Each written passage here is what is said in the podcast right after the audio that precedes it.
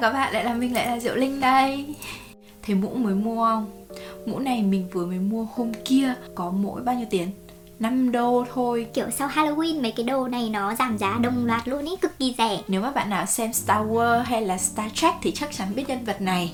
Nhân vật này chính là Yoda, là một nhân vật kiểu có trí tuệ siêu phàm, thông minh bậc nhất ở trong vũ trụ ấy. Nên là mình nghĩ khi nào mà mình làm vlog, quay vlog nói về chuyện học hành, mình sẽ đội cái mũ này kiểu trông cho nó có vẻ thông minh. Mà thôi mình nghĩ là đeo mũ này trông thiếu nghiêm túc lắm, bỏ lắm. Sau cái video lần trước mình chia sẻ về chuyện học dốt tiếng Anh có đi du học được hay không thì mình nhận được rất là nhiều những câu hỏi của mọi người về điểm ai eo của mình cũng như cách mình học ai eo để mình có thể đi du học được. Về ai eo thì lần gần đây nhất của mình thi thì mình đạt được bảy chấm không. Để đạt được cái con số này thì nó không phải đơn giản gì cả. Nó là một quá trình mồ hôi, nước mắt, công sức và tiền bạc rất là lâu. Đầu tiên như cái tựa đề của video, mất bao nhiêu tiền để có ai eo bảy chấm không. Mình bắt đầu học khóa ai eo đầu tiên là vào hai năm trước, tức là năm hai không một sáu. Lúc đó mất khoảng tầm tám triệu. Thế sau đó rồi mình về Hà Nội thì mình có học thêm ở một cô giáo rất là nổi tiếng. Mình mất thêm mười triệu nữa để học ai eo. Sau đó thì mình lại đi học thêm một trung tâm nữa, hết khoảng tầm năm triệu. Trước khi thi thì mình có học thêm một thầy giáo nữa, hết khoảng tầm, cái khoảng thời gian này cũng ngắn thôi thì chỉ hết khoảng tầm hai triệu. Nhưng có một điều nữa nói ra rất xấu hổ, đó là mình thi ai eo tất cả bốn lần.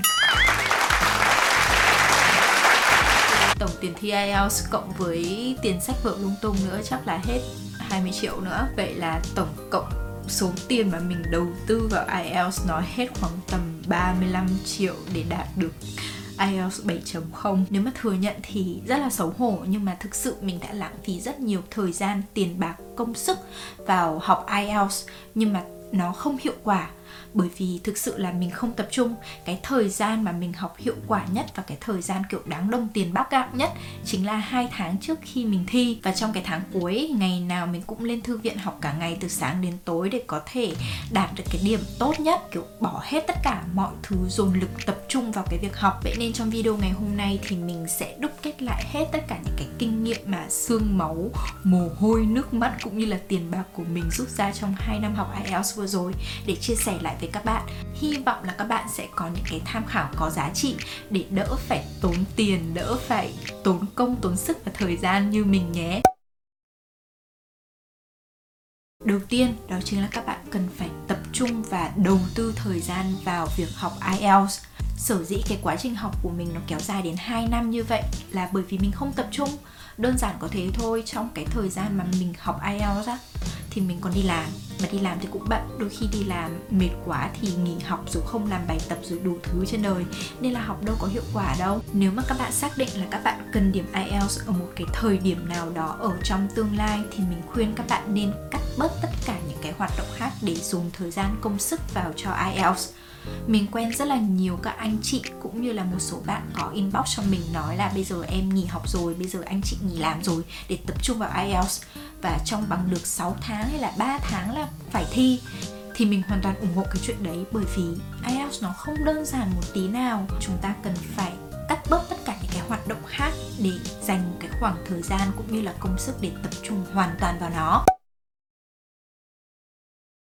Điều thứ hai đó là mình khuyên các bạn nên đi học gia sư hoặc là trung tâm hoặc là học lớp thầy cô giáo nào đó ít nhất là một khóa. Đối với những các bạn mà kiểu giỏi tiếng Anh thiên tài rồi thì hoàn toàn người ta có thể tự ôn được, nhưng mà mình biết hầu như tất cả chúng ta đều không phải là thuộc số đó. Vì thế cái cách nhanh nhất, cái cách hiệu quả nhất là chúng ta tìm một lớp học để chúng ta có thể theo. Thứ nhất là lớp học đó sẽ trang bị cho chúng ta tất cả những cái kiến thức tổng quan, kiến thức nền và đặc biệt là những cái tricks, cái tip để giúp các bạn làm bài tốt. Bởi vì các bạn biết thi mà, thi nó rất là khác. Các bạn học giỏi chưa chắc các bạn đã thi tốt, các bạn học dốt chưa chắc các bạn đã thi tệ. Vì thế nên những cái tricks, cái tip, cái phương pháp làm bài để thi ai eo là một cái điều rất là cần thiết.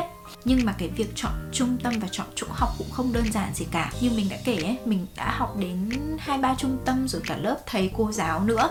Bởi vì sao mình học nhiều đến như thế? Bởi vì mình đơn giản là mình không biết cách chọn. Mình nhớ là lúc mà mình bắt đầu về Hà Nội và đăng ký học lớp một cô giáo rất là nổi tiếng ở Hà Nội về dạy ai eo lúc đó cái trình độ tiếng Anh của mình không phải hoàn toàn quá tốt. Trong khi ở lớp của cô thì cô giảng dạy hoàn toàn bằng tiếng Anh, giao tiếp hoàn toàn bằng tiếng Anh, nói hoàn toàn bằng tiếng Anh.